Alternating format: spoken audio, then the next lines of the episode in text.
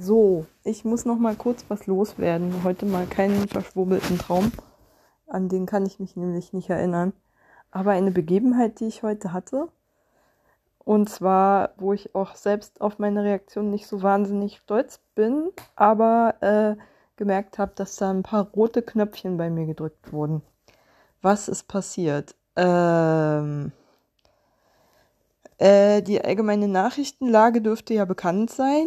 so, also, ähm, ich glaube, dazu muss ich nichts sagen. Dazu muss man nur das Datum sehen und äh, das nur so zum Hintergrund. Und äh, ich kipp auch langsam vor allen Dingen in so eine leichte, vor diesem Horrorwinter stehende Panik, weil halt alles so wahnsinnig teuer wird. Und äh, naja, ich ab dem 1. Oktober ja eine Ausbildung beginne und dann so ungefähr mit, naja, 900 netto klarkommen muss, wo meine Fixkosten schon ungefähr so hoch sind wie dieses ganze Ausbildungsgehalt.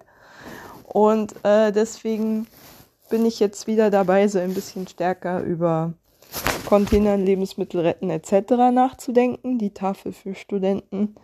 Und da gibt es ja diese App Too Good To Go, äh, für die ich hier an der Stelle Werbung mache, für mich selbst und für den einen Hörer. Hallo Lena, falls du es bist. Nee, irgendjemand anders. Ich weiß auch nicht. Irgendjemand hört immer mal wieder Folgen von mir und ich weiß nicht, wer es ist.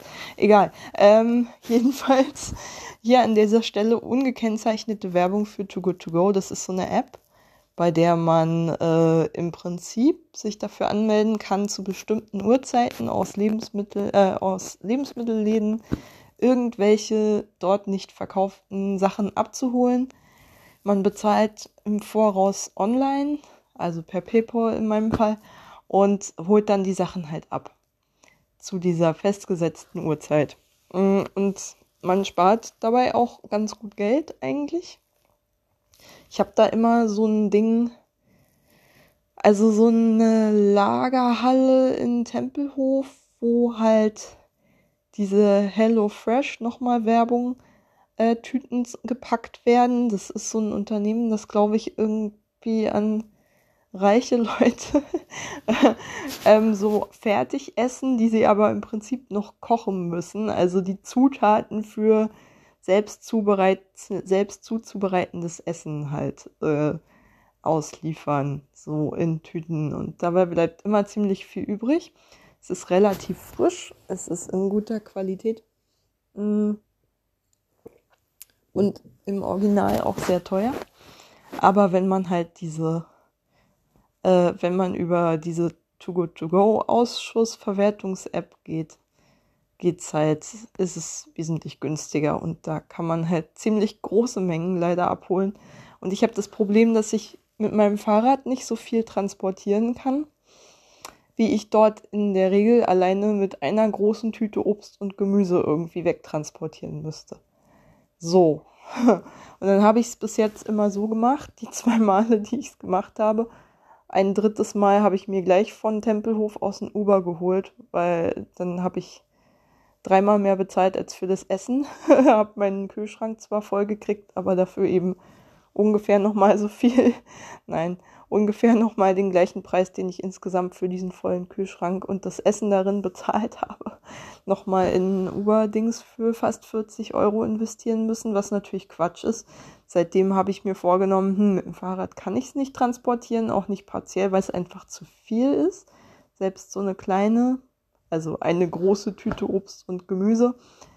In dem Fall sind dann halt zwei richtig fettvolle Taschen und nochmal ein voller Rucksack und ich kann eigentlich nur eine eine Tasche transportieren mit dem Fahrrad, behaupte ich jetzt mal.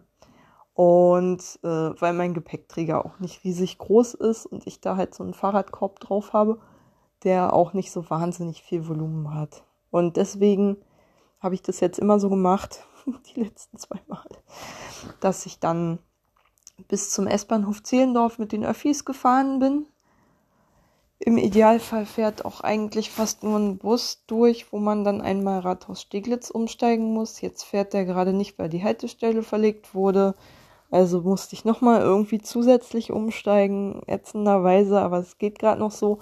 Nur halt eine so ein Dreiviertelstunden Marsch vom S-Bahnhof Zehlendorf nach Düppel, wo ich wohne, ist halt einfach nicht so richtig zumutbar, zumal im Sommer dann auch, wenn da irgendwelche kühl, gekühlten Sachen dabei sind, das Zeug dann einfach auf dem Weg schlecht wird. So. Was natürlich überhaupt keinen Sinn macht. Ich hatte noch nicht mal irgendwie eine Kühltüte dabei, geschweige denn Kühlakkus und musste mal eine Ladung komplett wegschmeißen, weil ich halt einfach mal 30 Minuten auf den Bus warten musste, dann irgendwann losgelaufen bin und dann eine Station vor meiner Station ja, erst zusteigen konnte, weil erst dann mich der Bus eingeholt hatte. Und ich habe wirklich echt einen ganzen Beutel mit Kühlprodukten für 8 Euro wegschmeißen müssen. Und das waren Sachen, die im Handel halt vielleicht mh, hm, um die 30 Euro, schätze ich mal, gekostet hätten. Nicht das alles gekauft hätte. Das war schon echt mega ärgerlich, wenn man Geld sparen will und muss. man sieht, ich denke sehr viel über, äh, über Summen und äh, so nach und rechne viel im Kopf. Also das ist äh, so, merkt man mal mein State of Mind gerade, aber ich glaube, naja, für Leute mit 900 netto ist es wahrscheinlich auch einfach jetzt relativ normal, dass die jetzt viel rechnen. Und ähm, ich meine, ich habe es ja erst ab nächsten Monat, aber ich denke natürlich die ganze Zeit schon dran, weil naja, in so einer Monsterinflation ist ja keiner außer mir bekloppt genug, um mal eben irgendwie sein Gehalt fast zu halbieren. das bin ja nur ich, die sowas durch einen Jobwechsel auf sich nimmt. Naja, und das bedeutet dann eben Geldsorgen haben. Hm. Und äh, ja, ich habe es auch heute wieder getan. Ich habe den Bus genommen vom S-Bahnhof Zehlendorf den 115er Richtung Düppel und so. Der fährt alle 20 Minuten. Und in dem Moment, in dem die S-Bahn oben ankommt, fährt da unten ungefähr 200 Meter weiter auf über eine Ampelkreuzung hinweg auf der anderen Straßenseite ab. Im Moment, in dem ich angekommen bin, hat es natürlich wie aus Kannen angefangen zu schütten, völlig klar äh, ich mit meinen Taschen und dem fetten Rucksack irgendwie noch schnell zum Bus gerannt. Der hatte Gott sei Dank Verspätung. Ich bin gerade noch rein, weil er vier Minuten später abgefahren ist, als er eigentlich äh, regulär hätte abfahren müssen. Habe ich ihn ausnahmsweise noch bekommen. Bin in den Bus rein, habe mich neben eine Frau gesetzt und habe dabei versucht, irgendwie diese Taschen auf meinem Schoß zu balancieren. Und sie so, Vorsicht! Wirklich so. Äh, und ich konnte es gar nicht einordnen. Ich hatte auch irgendwie, glaube ich, noch Ohrstöpsel drin oder sowas. Oder war jedenfalls gerade total abgelenkt. Und ähm, also ich fahre ja öfter mal mit Kopfhörern halt, weil um noch unterwegs, was weiß ich, irgendwelche Podcasts zu hören oder sonst was. Oder Musik zu hören. Und ich habe das nur so gehört und es war wirklich fast ge gerufen. Und ich habe einen mega Schreck bekommen. Und weil ich so einen Schreck bekommen habe und es nicht einordnen konnte, aber schon irgendwie den Verdacht hatte, im Moment, es kam aus der Richtung meiner Sitznachbarin, die mich dabei auch nicht angeguckt hat oder so. Ähm, also die auch keinen Blickkontakt zu mir aufgenommen hat. Wie schräg kann man eigentlich interagieren? Aber egal. so richtig schlimm. Die jedenfalls hat einfach nur Will Vorsicht geschrien, ohne das weiter zu erläutern. Und dann habe ich mich einfach vor lauter Schreck von ihr weggesetzt. Da, wo das Geräusch herkam, wollte ich nicht mehr sitzen. In dem Moment, das war so ein ganz archaischer Fluchtinstinkt, der da ähm, in Gang gesetzt wurde und habe mich dann einfach irgendwie ich glaube, weil da gerade was frei wurde, auf so einen Zweisitzern nicht allzu weit weg von ihr gesetzt. Und ähm, also saß dann irgendwie so zwei Busreihen hinter ihr in so einem Zweiersitz. Und ähm, ich glaube, ich habe dann irgendwas. Nee, ich glaube, ich hatte dann doch keine Kopfhörer im Ohr. Jedenfalls habe ich sie dann ganz normal verstehen können. Und sie, ich habe dann so vor mich hingemurmelt so, weil ich dann doch zu der Vermutung gekommen bin, das war wohl diese Frau, die da neben mir saß. Ähm, naja, also wenn ich sie mit den Tüten gestört habe, kann man das ja vielleicht auch anders sagen. Und das war für sie der Anlass, um folgende Tirade loszuwerden. Ja, also sie haben mich ja mit den Tüten fast erschlagen. so ging's los. Und ich war so perplex, dass ich gar nichts sagen konnte. Und dann ging's noch weiter irgendwie, diese Tirade mit, ja, sie haben aber auch eine Art, nee, die war so ungefähr in meinem Alter, also irgendwas zwischen 30 und 40 würde ich mal schätzen oder höchstens kurz über 40. Ähm, sehr sorgfältig gekleidet mit einem teuer aussehenden Kamelhaarmantel und Goldohrringchen und so, Zehlendorf halt. und, äh, Entschuldigung. Ich habe da so Abwehrreflexe, die spielen auch später noch eine Rolle. Und dann hat die sich wirklich echt so, also das hat mir echt, die meinte dann noch so, ja, wie kann man denn nur so unentspannt sein und diese negativen was, wie hat sie es gemeint? Diese negativen Schwingungen, nee, Schwingungen hat sie nicht gesagt, nicht ganz so esoterisch, aber Vibes wäre zu jung gewesen, aber irgendwie sowas, was so gleichbedeutend mit Vibes oder Schwingungen ist. Diese negative Atmosphäre, die du verbreitest, genau, sie hat mich außerdem noch geduzt. Ich habe ja nur von Mann gesprochen, man kann ja auch mal äh, höflich ansprechen. Erstmal, wie gesagt, sie hatte sofort eine mega, ich habe ja nur vor mich hingemurmelt und daraufhin ist sie regelrecht explodiert und hat so ge laut gesprochen, dass mit Sicherheit der ganze Bus mitbekommen hat. so, und mich dabei außerdem geduzt. Und als sie dann fertig war mit dem Thema, du hast ja, Mann, wie kann man nur so negativ äh, irgendwie drauf sein oder äh, so negative Schwingungen haben, was auch immer, irgendwie so ein Quatsch halt. Ähm, und negative Vibes, negative Schwingungen. Was gibt's denn dann noch? Ausstrahlung wäre zu wissenschaftlich gewesen. Na, irgendwie sowas. Und dass ich halt so wahnsinnig gestresst sei. Das fand sie so negativ. ich dachte mir so, wow. Also äh, eigentlich so von weitem betrachtet wirkt es ja so, wie wenn jemand vom Mars mit jemandem von der Erde kommuniziert. So zwei verschiedene Planeten, die einfach nicht die gleiche Sprache sprechen. Ach so, genau. Und ach so, diese ganze Tirade hat sie dann mit Fick dich abgeschlossen. Es kann aber auch sein, ich weiß es ehrlich gesagt nicht mehr, wie der Ablauf war, dass ich schon angefangen habe, irgendwelche Kommentare über ihre goldenen Ohrringchen und den, die teuren Klamotten zu machen, dass die bestimmt Ärztin ist oder irgendwie sowas.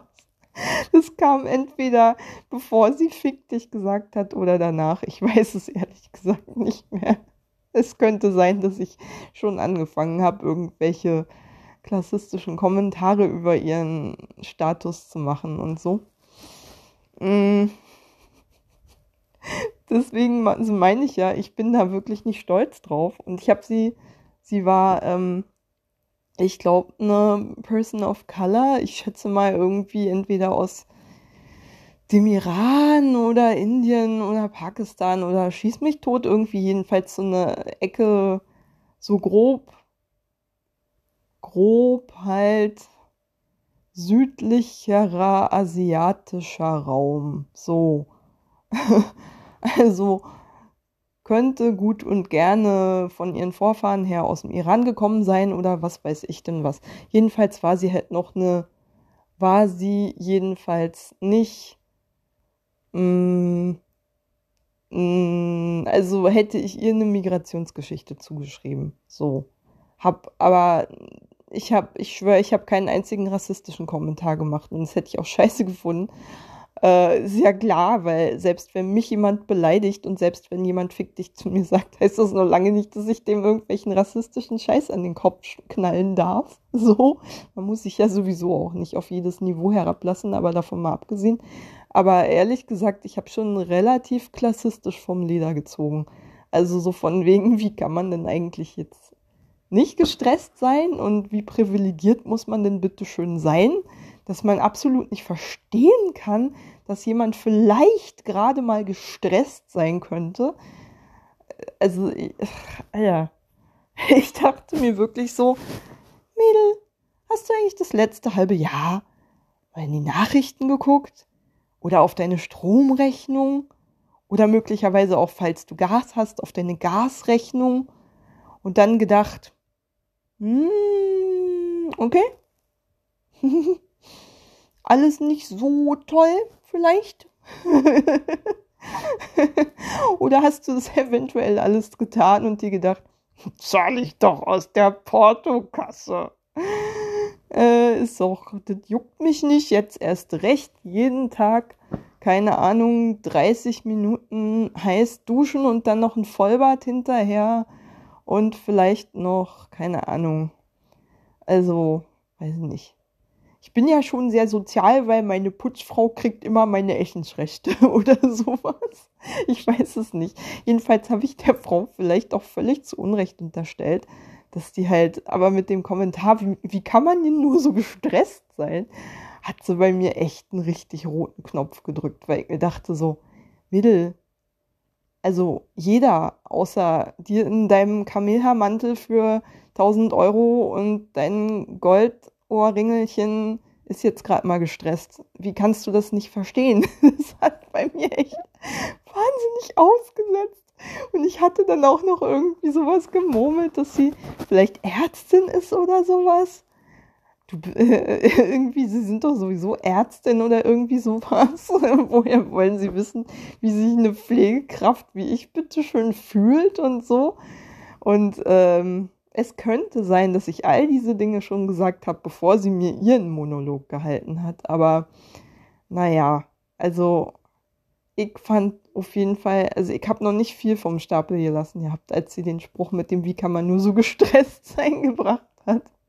Ich glaube, erst darauf bin ich dann, habe ich dann Kommentare darüber gemacht, dass sie wahrscheinlich Ärztin ist, ihre, auf ihre teuren Klamotten angespielt und so gemeint, Alter, Mädel, also Mädel habe ich sie nicht genannt und geduzt habe ich sie auch nicht, weiterhin nicht. Ich bin beim Sie geblieben. Aber nett war es auch nicht so. Wahrscheinlich haben sie noch ein Kindermädchen oder eine Putzfrau oder solche Sachen. Irgendwie solche Sachen habe ich dann vor mich hingemurmelt, weil ich es einfach, oh, es hat sich immer weiter hochgeschaukelt und so. Irgendwie hat sie dann auch, irgendwann hat sie dann auch gehör, aufgehört, was zu sagen. Und ich habe dann immer weitergemacht, weil ich auch nicht aufhören konnte, weil ich mir dachte so, oh Mann, das ist alles so oh, ich habe in diesem Moment einfach nicht ertragen, dass diese Frau da sitzt in ihren total überteuerten Klamotten und äh, wahrscheinlich gerade in ihr Einfamilienhaus nach Kleinmachnow fährt oder sowas. Denn die ist deutlich nach mir ausgestiegen. Oder in ihre scheiß Villa oder was weiß ich was. Und dann dort irgendwie sich darüber wundert, wie unentspannt Leute so, doch sein können und was das gerade war, weil ich glaube, was mich in dem Moment einfach so geärgert hat, ist, wie jemand so völlig verständnislos sein kann für Menschen, die gerade, also die Empathielosigkeit, glaube ich, war es so. Dieses, so mitten in der schlimmsten Krise seit dem Zweiten Weltkrieg ungefähr, erzählt dir jemand, wie krass er es findet, dass du gerade gestresst bist. Und ich, ich glaube, da hat es bei mir einfach wirklich ausgesetzt. Ich konnte nicht verstehen, wie jemand das schwer zu verstehen finden kann. Und dachte mir so, eigentlich habe ich mehr auf die Gesellschaft geschimpft, dass es Leute gibt, die ernsthaft entweder so wenig mitkriegen wollen oder können von dem, was um sie rum passiert, dass sie buchstäblich von so locker mal 60, 70 Prozent der Gesellschaft komplett abgekoppelt sind. So und wirklich gar nichts mitbekommen. Und dabei war die ja auch nicht entspannt oder sowas. Also sie hat ja selber total überreagiert. Ich meine, die sah jetzt auch nicht so aus, als würde die ständig durch die Gegend laufen und Leuten fick dich entgegenrufen. So eigentlich. Das heißt, irgendwas muss ich in ihr auch angerührt haben, dass wir uns da gegenseitig ganz schön hochgeschaukelt haben. Aber ich glaube, sie hat mich mehr provoziert oder irgendwas an ihr, was sie wahrscheinlich nicht bewusst gemacht hat, hat mich mehr provoziert als ich sie. Ich glaube, dadurch, dass die die ganze Zeit schon so auf mich reagiert hat mit der ganzen Körpersprache, bevor wir überhaupt interagiert haben, als ob ich irgendwie eher so. Also ich glaube, mein letzter Satz war auch, ich bin wahrscheinlich ein Untermensch für sie. ich sag sowas nicht häufig. Aber wirklich, ich habe noch nie in meinem Leben so viel geflucht wie in diesem Bus, weil es ist einfach nicht schön, ihn zu nehmen. Da merkt man wirklich so, äh, also äh, die Leute, die den nehmen, sind halt nicht wichtig. So. Ich habe mich auch gewundert, warum ist denn eigentlich überhaupt so eine reiche Truller in diesem Bus, der einfach nur gefühlt, also der nur alle 20 Minuten fährt, ständig ausfällt und außerdem an den S-Bahnhof Zehlendorf nur in eine Richtung angebunden ist und in die andere Richtung gar nicht. Wo man immer auch bei Regen, Wind und Wetter und ohne Unterstand 10 Minuten Minimum auf den warten muss. Sonst 20 Minuten, weil wie gesagt keine Taktung hat keiner für nötig gehalten, auf den einzigen Umsteigebahnhof, der wirklich relevant ist, auf der Linie irgendwie Rücksicht zu nehmen. Nee, natürlich taktet man einen Bus so, dass die wichtigste S-Bahn-Linie in einer Richtung gerade in dem Moment ankommt, in dem der auf der anderen Straßenseite ein paar hundert Meter weiter losfährt. Auf der anderen Seite von der Ampel. Das ist völlig klar. So. Es gibt keinen anderen wirklich wichtigen Bahnhof auf dieser Linie. das ist halt so völlige Gleichgültigkeit von Verkehrsplanern, die dann auch einfach mal zeigt, okay, also so wichtig sind uns die Leute jetzt nicht, die da wohnen und ob die den jetzt nehmen oder nicht, ist jetzt auch eher egal. So. Und deswegen habe ich ja auch schon irgendwie immer mitbekommen, dass der entweder leer ist oder zu bestimmten Zeiten halt voll ist, aber dann nur mit Frauen, Rentnern und Leuten, die den Eindruck machen, erwerbslos zu sein. Und äh, das finde ich auch so wahnsinnig krass, dass es irgendwie, das sind so Leute, die den Bus auch nehmen. Eine Frau hat mich auch mal angemeckert, weil ich irgendwie so dem Bus richtig hinterhergerannt bin und den trotzdem noch verpasst habe äh, und ich mich darüber beschwert habe, dass der schon wieder zu spät war und ich mich schon wieder nicht auf den Fahrplan verlassen konnte. Oh, das will ich jetzt alles nicht hören, hatte die dann zu mir gesagt. Das nervt mich jetzt gerade. Naja, turns out, ich bin dann, glaube ich, sogar aus irgendeinem Grund in die Fall, also ich weiß gar nicht. Ich war so perplex, dass ich in die falsche Richtung sogar gefahren bin, eine Station oder sowas. Naja, jedenfalls, dieser Bus ist einfach, wir werden nicht mehr warm in diesem Leben miteinander.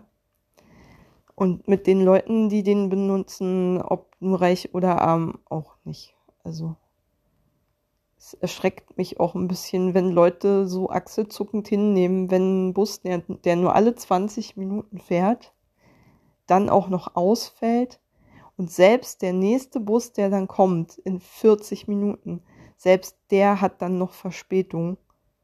Und wenn Leute das so hinnehmen, als wäre es das Normalste von der Welt, also das hat mich auch schon auf die Palme gebracht, wo ich mir dachte so, also wer hat hier wen aufgegeben? Irgendwie die BVG, die Anwohner, die den Bus nutzen oder die Anwohner sich selbst und ihre, ihr Recht auf Mobilität oder so. Ich weiß es nicht. Und letztlich ist es auch faktisch nicht möglich, zum Beispiel so ein Verkehrsmittel, das dermaßen unzuverlässig ist, einfach zum Pendeln zu nehmen, weil wenn du Termine hast, welcher Arbeitgeber sagt schon, naja, dein Bus ist schon wieder ausgefallen, ach, ist okay. Komm mal, setz dich erstmal hin, nimm dir einen Keks und dann komm in Ruhe an. Nee, die meisten werden sagen, Alter, da musst du halt einen Bus früher nehmen. Und wenn der Bus ausfällt oder verspätet ist, dann musst du noch einen Bus früher nehmen. Aber Hauptsache, du bist pünktlich hier und das ist dein Problem. Ja. Und irgendwann ist man dann mal irgendwie, hat man immer so, so wie ich damals in Adlershof, habe ich dann immer schön irgendwie für 40 Minuten diese berühmten zwei Stunden Fahrtweg eingeplant. Bin trotzdem manchmal noch fast zu spät gekommen aber das war halt mein Problem. Naja, pendelst du halt vier Stunden am Tag. Bei einem 10-Stunden-Job vielleicht noch. Ja, 14 Stunden quasi auf Arbeit oder auf dem Weg zur Arbeit oder auf dem Weg von der Arbeit. Mal sehen, wie lange du das mitmachst, ne? Und die Klugscheißer, die dir dann noch sagen, inklusive vielleicht einem Chef, ist doch dein Problem, wie du zur Arbeit kommst, die sind natürlich auch nicht diejenigen, die solche Arrangements machen müssen. Deswegen werde ich mir nie wieder eine unzuverlässige Öffi-Verbindung antun oder mit einem unzuverlässigen ÖPNV mitfahren, ob das nun ein Bus ist oder ein Tram oder Gott weiß was. Die, wenn das Ding nur alle 20 Minuten fährt und dann auch noch ständig ausfällt oder keinen guten Anschluss hat und ich dann jedes Mal 20 Minuten warten muss auf das nächste Verkehrsmittel, das ich weiter nutzen will, dann nehme ich es halt nicht so, sondern suche mir irgendwelche Alternativen. Und äh, das ist natürlich auch so ein Faktor, der einem das Arbeitsleben nochmal erheblich erschweren kann und letztlich auch viele Leute mit Sicherheit dazu bringt, sich tatsächlich einfach, also den Weg des geringsten Widerstands zu nehmen, zu gehen und sich dann quasi von der Politik ja quasi dazu nötigen zu lassen, durch den vernachlässigten ÖPNV und die schlechte Anbindung schon des Stadtrandes an, an das Zentrum dann einfach das Auto zu nehmen, weil alles ist ja darauf ausgerichtet. Hauptsache das Auto fährt. So, Hauptsache Parkplätze und alles. Und wer sich das nicht leisten kann oder vielleicht auch einfach nicht will, ich zum Beispiel, ich finde es immer noch unsinnig, mit dem Auto in die Stadt zu fahren und habe da auch gar keinen Bock drauf. Und äh, würde auch gar nicht in Erwägung ziehen, meinen Führerschein zu machen, außer mein Arbeitgeber bezahlt mir das. Ähm, ich, äh, nö, ich mach das nicht. Egal, ob ich dazu gezwungen, genötigt oder geprügelt werde politischerseits, einfach durch den schlechten, durch die schlechte Anbindung von Zehlendorf an den Rest der Stadt. Tja, ich mach's trotzdem nicht, aber mal sehen, wie lange ich das durchhalte. Ich habe jetzt zum Glück einen relativ überschaubaren Zeithorizont von drei Jahren vor mir. Aber auch jetzt muss ich wieder feststellen, erstmal, Anfang Oktober ist natürlich erstmal die U9 wieder gesperrt, wie alle halbe Jahre gefühlt, so dass man dann vom Rathaus Steglitz natürlich nicht mit der U9 zur Osloer Straße fahren kann, sondern noch 20 Ersatzverkehre dazwischen hat, die natürlich die, die BVG nicht wirklich ausgewiesen hat, sondern da muss man dann noch irgendwelche äh, völlig kryptischen Verlautbarungen darüber, wo, wo gerade jetzt wie welcher Absatzverkehr ist und ob da welcher ist und wo Busse fahren und wo irgendwelche parallelen Busse fahren, wo Schienenersatzverkehr ist. Ich habe es immer noch nicht verstanden. Wahrscheinlich müsste ich dafür erstmal promovieren oder so. Ich habe keine Ahnung. Also, hm. ich habe immer noch nicht verstanden, ob ich von Spichernstraße jetzt Richtung Osloer Straße fahren kann oder nicht kann mir auch die BVG-App nicht verraten und auch der Bauplan der BVG kann mir das nicht verraten. Da steht nur irgendwo Ersatzverkehr. Aber, äh, pff, weiß ich nicht, zwischen Spüchernstraße und Günzelstraße oder sowas. Das wäre ja dann Gott sei Dank auch Richtung Süden, Richtung Rathaus Steglitz. Also hoffe ich jetzt mal, dass ich nicht noch zehnmal umsteigen muss auf dieser Strecke. So, da komme ich dann auch nur mit der U3 hin die ungefähr 300 Kilometer, ach nee, die ist eigentlich nur zwei Kilometer entfernt, aber die U3 ist natürlich nicht an die umliegenden Wohngebiete angeschlossen, sondern da ist halt wie so ein UFO dann irgendwie der U-Bahnhof Krumme-Lanke und dann ist als nächstes irgendwo Oskar-Heleneheim und dann irgendwo ist der Mexikoplatz relativ dicht daran an beidem aber nicht angebunden, so dass man dann auch nicht mit der S-Bahn irgendwie auf die U3 kommt. Nein, das wäre ja viel zu teuer und überhaupt, oh Gott, oh Gott, wir wollen zwar eine Verkehrswende, aber doch nicht hier. so. Wir haben doch das Geld nicht. Also jedenfalls gibt es keine Verbindung vom, keine direkte Verbindung zwischen der S1 und der U3, so dass ich dann diesen grauenhaften, völlig vernachlässigten, unglaublich wurzeligen völlig aufgeplatzten Scheißradweg von der Lindenthaler, oh, ist das Allee oder Chaussee? Allee. Und äh, dann auf die Potsdamer, glaube ich, fahren muss zum U-Bahnhof Krumme Lanke. Ich glaube, das ist noch, das geht noch am schnellsten.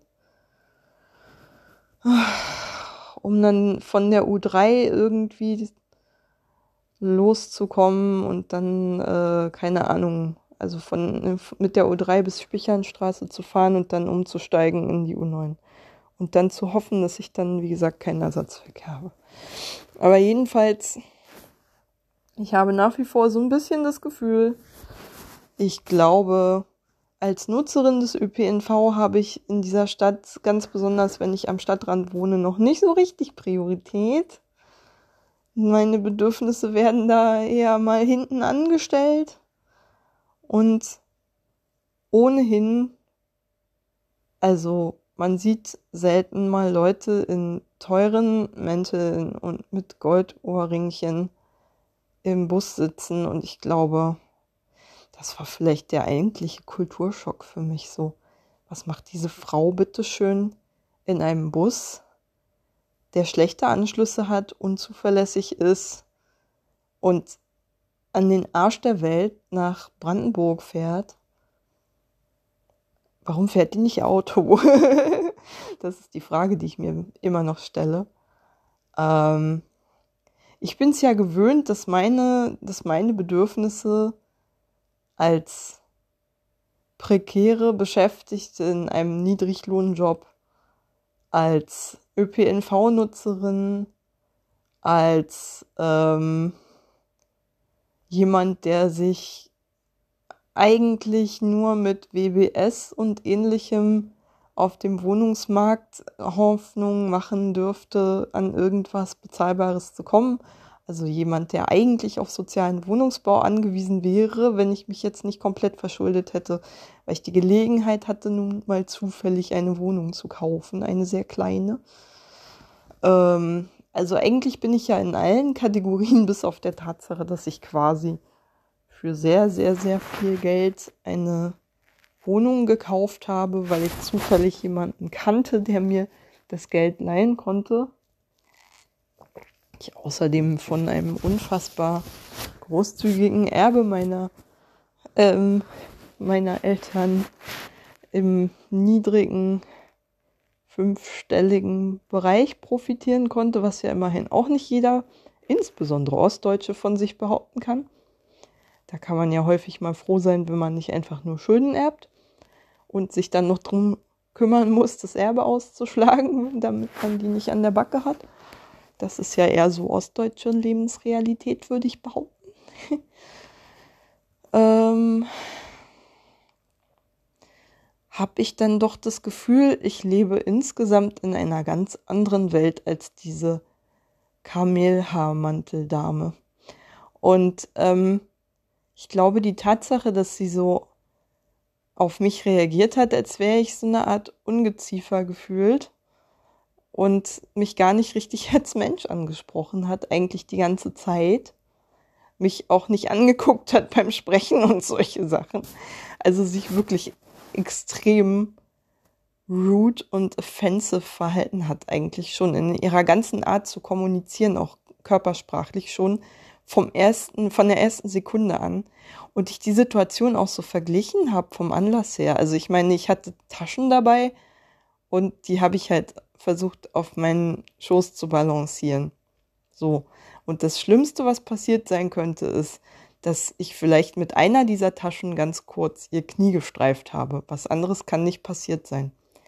Und ich bin so in Gedanken die Situation durchgegangen, die ich wirklich in zig Verkehrsmitteln, weil ich ja öfter mal auch größere, also mal mit einer Tasche oder sowas irgendwie in den ÖPNVs unterwegs bin oder im, in den Öffis unterwegs bin, und noch nie, noch nie hat jemand so reagiert auf mich.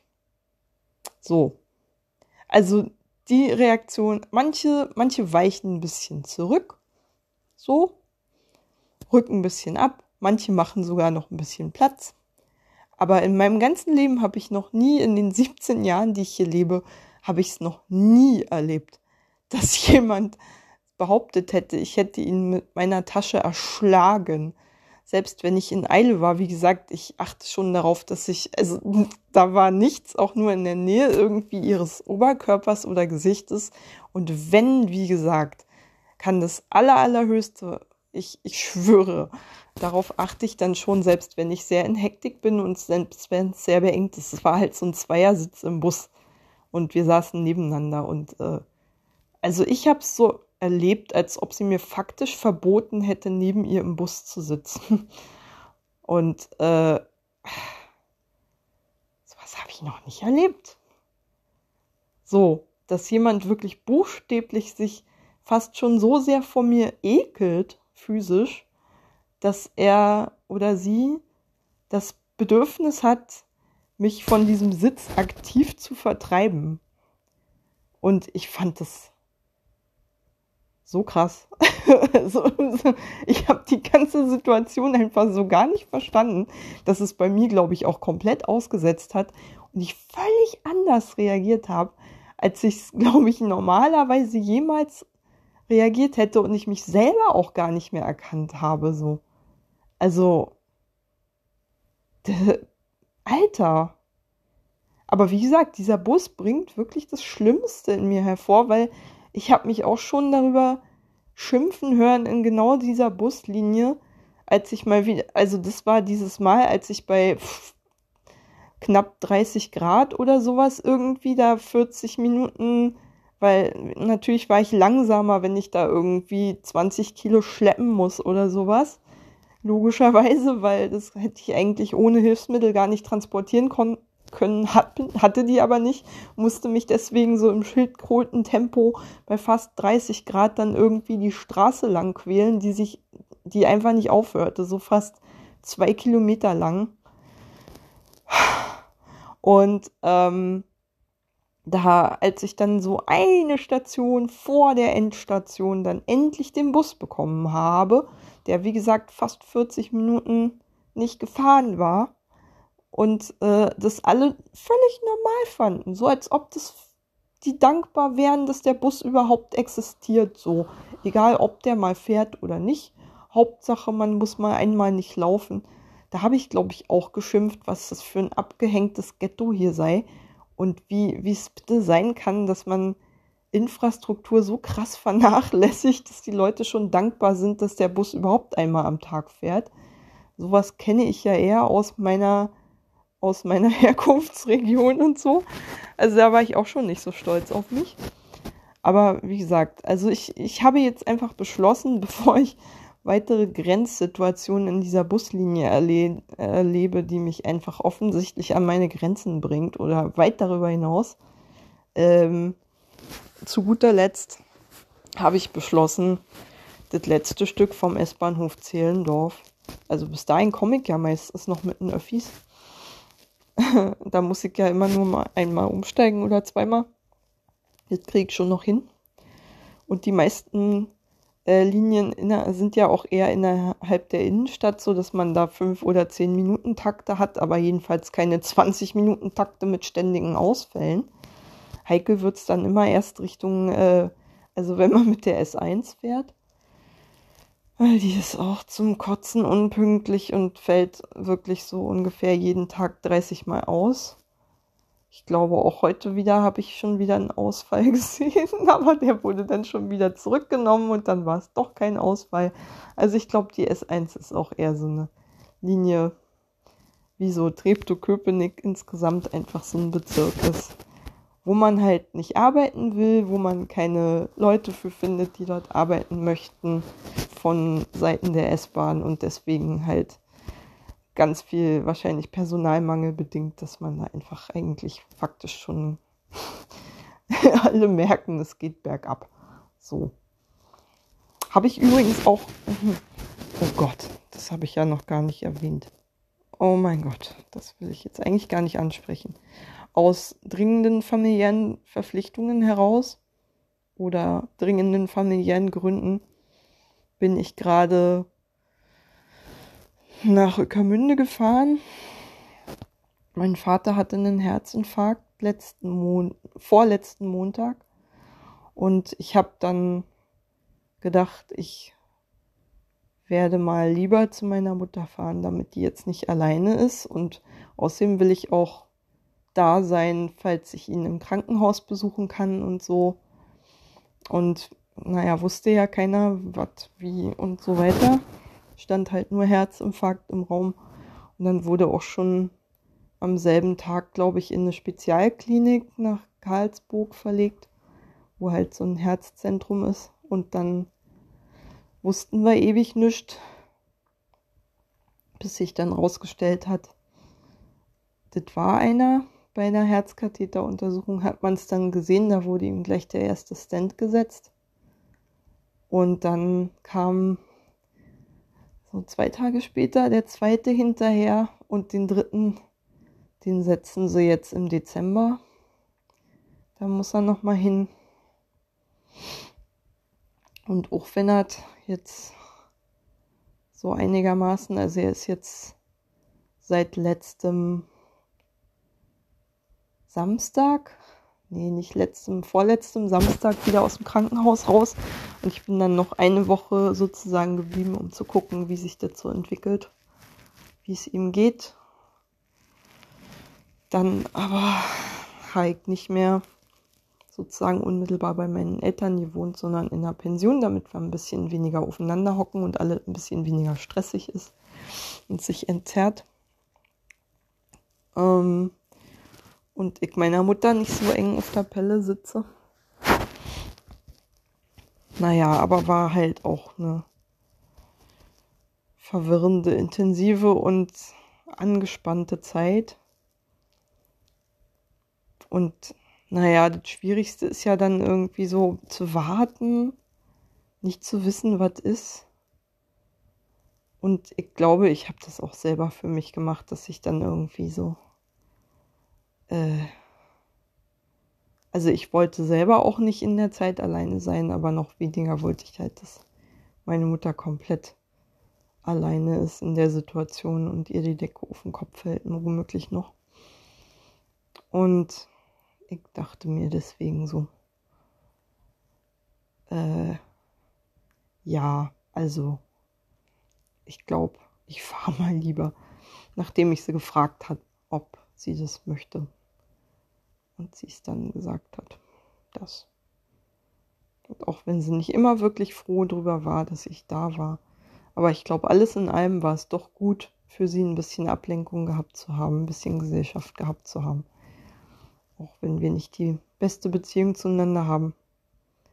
Aber insgesamt glaube ich, wenn man sich auch ab und zu mal ein bisschen aus dem Weg gehen kann, trotzdem und sich nicht die ganze Zeit auf der, auf der Pelle hockt, ist es trotzdem irgendwie noch besser als komplett alleine zu sein und wirklich niemanden zum niemanden in der Nähe zu haben. Und ja, Deswegen bin ich gestern auch erst aus Berlin, äh, aus äh, Berlin, äh, von meinen Eltern zurückgekommen. Mein Vater hat mich zum Bahnhof gebracht mit dem Auto. Das ist nur so eine Fahrt von einer Viertelstunde oder sowas. Mit dem Auto traut er sich das auch zu. Mit dem Fahrrad traut er sich das, glaube ich, nicht zu. Und ich habe ihn nochmal so gefragt, und er meinte so, also wie es ihm jetzt gehe, und er meinte so, er fühlt sich jetzt fünf Jahre älter als noch vor einem halben Jahr. Und naja. Ach Mensch. Mein Vater ist so ein fürchterlich eingefleischter Naturbursche und wenn der nicht seine Fahrradtouren machen kann, dann kümmert er so vor sich hin. Und ich hoffe einfach, dass er sich noch ein bisschen Lebensqualität trotz alledem erhält und irgendwie wieder ein Level findet, wo er sich noch ein bisschen austoben kann auf seine Weise. Weil, also meinen Papa kann ich mir echt nicht als Pflegefall vorstellen. Das ist der, der Mensch auf der ganzen Welt, der das am allerwenigsten, glaube ich, ertragen könnte, würde ich behaupten. Also viele Leute haben ja da Schwierigkeiten, so eine Situation anzunehmen, aber mein Vater, das ist so ein eingefleischter Naturbursche. Wenn er nicht regelmäßig seine Radtouren machen kann, merkt man schon, dass ihm ein ganzes Stück Lebensqualität fehlt und so. Und naja, er hatte dann auch irgendwie an einem Tag schon so eine kleine Radfahrt gemacht, ohne Mutti Bescheid zu sagen, wohlgemerkt, oder mir. Und äh, um nach Pilzen zu suchen. Ähm, und dann feststellen müssen auch, dass er sich damit übernommen hat. Und äh, ach, solche Momente tun mir dann natürlich total weh, irgendwie zu sehen, wie er so die Sachen nicht mehr machen kann, die ihm halt Spaß machen und von denen er so zehrt. Und ich kann nur hoffen, dass er sich irgendwie wieder aufrappelt. Das war so eine ganz komische Geschichte. Er meint, dass er schon, also er hat es wohl schon kommen sehen, aber ähm, dass da was ist. Ein Freund von ihm ist auch vor wenigen Jahren an einem Herzinfarkt gestorben. Und äh, der war, glaube ich, ein Jahr jünger sogar als er oder sowas. Ich weiß es gar nicht, aber ungefähr in seinem Alter. Und ähm, war sein bester Freund. Das heißt, da hat man schon gemerkt, dass er sich auch damit beschäftigt hat. Oder er hat mir auch erzählt, dass ihm das ziemlich nahe gegangen sein muss, konnte ich mir ja schon denken. Und schien mir auch so, als ob er sich schon mit so den Symptomen von Herzinfarkt und sowas vertraut gemacht hätte, bevor er selber einen hatte und so. Und er hat den auch selbst sozusagen erkannt und dann noch quasi in, in Ruhe seine Sachen gepackt und dann meiner Mutter irgendwann morgens Bescheid gesagt, dass sie sehen, die 112 rufen soll, nachdem er schon selber noch gepackt hatte und war auch die ganze Zeit bei Bewusstsein und ist auch selber, glaube ich, noch runtergelaufen. Ich weiß gar nicht, nee, ich hoffe, die haben ihn wenigstens irgendwie nicht laufen lassen, die Treppe in dem Zustand. Aber auf jeden Fall ist er noch durch die Wohnung gelaufen. An dem Tag, an dem es passiert ist. Und ja, also. Ja, ich bin immer noch in so einer Phase, wo ich versuche, da nicht so viel drüber nachzudenken, aber ich hatte mich auch schon bei dem Gedanken ertappt, irgendwie so, oh Gott, hoffentlich geht's schnell. Und wie gesagt, also ich habe es ja bei meiner Oma erlebt, wie schlimm lang sich das hingezogen hat, hier sterben und so. Und das wünsche ich ihm nicht.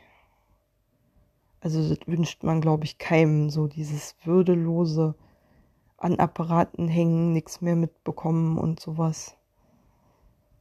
Sie hat auch gar nicht mehr reagiert oder so, wenn man ihre Hand gehalten hat, nix. Das fühlte sich schon an, wie wenn sie schon gar nicht mehr da wäre und sowas. Aber selbst bis dahin, ich kann mir meinen Vater nicht mal im Bett liegend vorstellen, ehrlich gesagt. Also, Dadurch, dass er auch noch viel, viel schwerer Hilfe annehmen kann als andere Menschen. Also für viele Männer gerade ist das ja auch ein Problem, aber bei meinem Vater ist das wirklich so ins Extreme gesteigert, dass der wirklich buchstäblich gar nichts gucken lässt von seinen schwachen Momenten, um ja nicht als bedürftig dazustehen. Und es ist wirklich so, der hat da wirklich diese ganz, ganz, ganz harte Sozialisation durchgemacht, ähm, bei der er halt irgendwie keine Schwäche zeigen darf, habe ich den Eindruck. Und dass er immer nur so ganz wenige Momente hat, wo er das mal doch gucken lässt und so. Aber diese Momente lassen mich schon ahnen, dass er sehr darunter leiden würde, wenn er, wie gesagt, nicht, nicht mehr in der Lage wäre, so wenigstens noch irgendwie so ein Minimum selbst machen zu können. Und vor allen Dingen nicht mehr draußen sein zu können, in welcher Form auch immer. Ich glaube, das wäre auch richtig krass. Er war auch schon am zweiten Tag nach der Krankenhausentlassung, war der wieder im Garten und hat irgendwelche Eimer geschleppt und keine Ahnung was, hat gegossen und äh, gegärtnert und ach, alle möglichen umgegraben. Was weiß ich, was man halt im Garten so macht. Also am ersten Tag war es Gott sei Dank noch so, dass er mir wenigstens gesagt hat, dass ich irgendwie mit so einem Obstpflücker die, mm, die Pfirsiche abernten soll. die da gerade reif geworden sind, weil die werden dann auch ganz schnell runtergefallen. Dann wären sie halt alle matsch gewesen. Deswegen war es halt wichtig, dass die schnell runterkommen. Meine Eltern haben ja so ein kleines Pachtgrundstück, wo sie halt auch Pfirsichbäume haben und äh, Apfelbäume, an denen ganz viel ist. Pflaumen haben sie, Äpfel, Birnen haben sie. Was haben sie noch? Ach, alles Mögliche. Jedenfalls halt so einen richtigen kleinen Garten. Und äh, der will ja auch versorgt werden. Und meine Mutter hat da da nie eingeweiht, weil das immer so sein Refugium war, dass er ganz, ganz eisern und eifersüchtig verteidigt hat.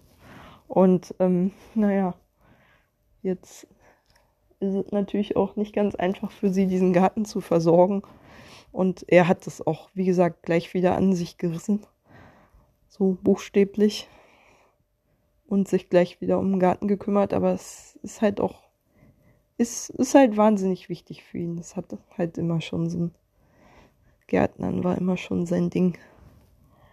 Deswegen, das ist so eine dieser Sachen, wo ich mir echt nicht vorstellen kann, wie er ein Leben aushalten könnte ohne Gärtnern beispielsweise, aber auch ohne, was weiß ich, mal mit dem Rad losfahren, Pilze suchen oder sowas. Einfach in den Wald gehen solche Dinge. Das ist halt einfach wichtig für ihn. Also zuletzt durch seinen Rücken hat er auch nicht mehr viele Spaziergänge gemacht, aber auf jeden Fall ist er viel mit dem Rad gefahren.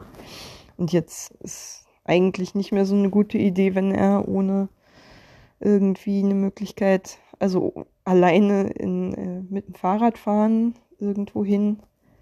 Ich weiß nicht, ob er das mit seinem Abenteuer da selber eingesehen hat wo er schon ja selber eingeschätzt hat, dass ihm das zu viel war. Dieses Pilze suchen da.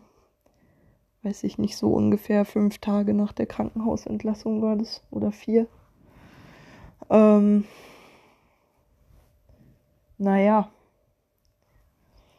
Ähm, da muss man ja erstmal irgendwie so neu in seinen Alltag finden und rausfinden, was kann man noch und was geht nicht mehr. Oder was muss man vielleicht noch ein bisschen verschieben? Tja. Das ist wahrscheinlich eine schwierige Situation. Und ähm, er hat auch den Verdacht, dass es vielleicht irgendwas zu tun haben könnte, eventuell damit, dass er vor paar Monaten von einer Fledermaus gebissen wurde die wohl in seinem Zimmer irgendwie war und die er ungeschickt angefasst hat, warum auch immer er sowas macht, aber jedenfalls irgendwie hat sie ihn geschafft zu beißen, als er versucht hat, sie aus seinem Zimmer zu schmeißen. Und ähm, dann musste er, ist er zum Arzt gegangen und hat sich so Tollwutspritzen ähm, verabreichen lassen müssen, die dann aber auch wirklich nur in Greifswald verabreicht werden konnten, weil in Ökermünde ging es nicht. Und deswegen musste er da jedes sechs Mal oder so insgesamt nach Greifswald dallern. Und das war halt immer ein Riesenakt und so. Und äh, er hat, naja, paranoid wie er halt ist, die Vermutung, dass es vielleicht was zu tun haben könnte mit seinem Herzinfarkt. Aber gut, ich meine, die zeitliche Nähe ist auch gegeben. Ich würde es auf jeden Fall auch nicht so pauschal ausschließen. Also kann ja gut sein und zumal, wenn er sich vor einem halben Jahr noch wesentlich fitter gefühlt hat, ist ja die Möglichkeit auch tatsächlich gegeben, dass da entweder mit der Infektion, die er sich da geholt hat, oder mit den Mitteln dagegen tatsächlich irgendeine seine Gesundheit negativ beeinflussende Wirkung eingetreten ist, die sich vielleicht auch aufs Herz-Kreislauf-System ausgewirkt hat, aber das ist natürlich total spekulativ. So, kannst du nicht beweisen, kannst du im Moment auch nicht widerlegen, wer weiß das schon. Jetzt ist es so, wie es ist. Ich hoffe mal, er erholt sich so langsam wieder irgendwie in seinem Tempo und ich hoffe, er mutet sich nicht zu schnell zu viel zu. Und eigentlich, also dadurch, dass er ja ein relativ gutes Körpergefühl zu haben scheint, ähm, in der Situation ja Gott sei Dank auch noch total richtig reagiert hat. Hoffe ich jetzt mal, dass ihm das auch erhalten bleibt und er sich nicht durch irgendeine Überforderung, äh, zu irgendeiner Überforderung hinreißen lässt. Aber gleichzeitig, ich glaube, er ist eher nicht der Typ, der dann so überängstlich wird, dass er sich gar nichts mehr traut. Äh, ich glaube eher, dass er sich übernimmt und dann irgendwie seine Gesundheit riskiert oder seinen Heilungsprozess. Mal schauen, wie es weitergeht. Auf jeden Fall ist schon ironisch, kurz bevor ich eine Ausbildung in einem Herzzentrum beginne. So. Irgendwie die Ironie ist mir nicht ganz entgangen der ganzen Situation. Aber sicherlich hat es auch nochmal in meinen in meine Stressbelastung mit reingespielt, weil zu den ganzen weltpolitischen Gegebenheiten der Kriegsangst, der Inflationsangst, der Pandemie und dem Klimawandel, der ja auch noch on top drauf kommt, mit dem Wissen um ständiges Extremwetter und wer weiß, wann die nächste Naturkatastrophe kommt, bin ich echt gerade ganz schön hart damit beschäftigt, nicht total durchzudrehen und ähm, ja, ich glaube, da habe ich wenig Verständnis für Leute, die es tatsächlich alles nichts angeht, weil sie sich das irgendwie vom Leib halten können. Und ich glaube, ich gehöre auch definitiv nicht zu den Menschen, die sich mal eben zumindest vom Inflationsthema mal eben so abkoppeln können, weil das Privileg ist nun wirklich nicht jedem gegeben. Das hängt ganz klar vom Einkommen ab oder vom Mögen. Und das ist naja, ich habe ja mit meinen fetten Schulden schon genug zu kämpfen, die ich natürlich auch nur, weil ich ein Dach über dem Kopf haben wollte, ein sicheres äh, überhaupt in Kauf genommen habe. Und dann mit so einer Monsterinflation konfrontiert zu werden, macht natürlich schon total Angst.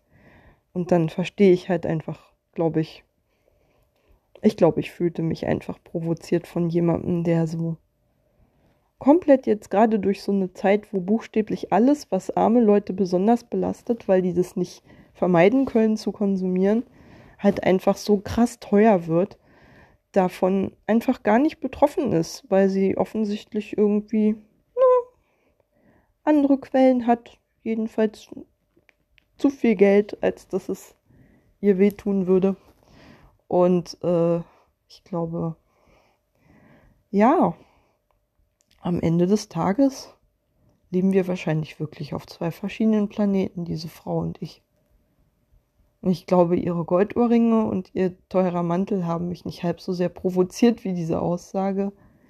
Wie kann man nur so gestresst sein? ich glaube, da wird mir auch jederzeit wieder das Messer in der Tasche aufgehen, wenn ich so eine Sprüche höre. Und ich hoffe mal einfach, wir werden irgendwann mal wieder dahin kommen, dass vielleicht alle Menschen in dieser Gesellschaft ein kleines bisschen Empathie füreinander entwickeln können und nicht die einen sich denken, oh, was hast du denn? Stell dich doch nicht so an, ist doch alles nicht so schlimm und der andere so, ich bin so, aber alles so schlimm und oh Gott, ich kann nicht mal mehr morgen meine Rechnung bezahlen und heute fliege ich noch aus der Wohnung und dann habe ich noch Gasschulden und so.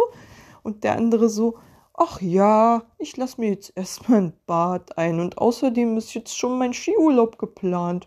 Oh ja, na ja. Aber ich spende ja immerhin regelmäßig. Was weiß ich. Also irgendwie äh, finde ich, es ist eine ziemliche Zumutung in der Gesellschaft zu leben, wo die Lebensrealitäten offensichtlich schon dermaßen auseinandergehen dass die einen buchstäblich schon kurz vorm Kollaps sind, während die anderen, das schreibe ich ja nur in dieser Situation zu, das ist ja alles nur eine Projektion. Ich weiß, dass es auch genauso gut völlig anders gewesen sein kann, aber jedenfalls so wie ich es gelesen habe, durch meine klassistische Brille zugegebenermaßen, stand es einfach so da, wie der eine Teil der Gesellschaft ist komplett vom anderen abgekoppelt und äh, naja, ich weiß auch nicht, wohin das führen soll ich habe vielleicht viel zu viel in die Situation reininterpretiert und sowieso total überreagiert. Jetzt weiß ja jeder warum. Also auf Scheiße kommt bei mir ja immer noch Scheiße obendrauf. Und es kann gar nicht genug Scheiße sein, die ich fresse. Und da ist man vielleicht auch schon mal ein bisschen gestresst. Kann sein. Ich hoffe nur, dass ich vielleicht das nächste Mal ein bisschen weniger Arschloch bin, aber vielleicht auch nicht. so. Ich hoffe mal wenigstens, dass es mich nicht meinen Job kostet und ich meine Impulse ein bisschen in den Griff bekomme das nächste Mal. Okay, tschüss.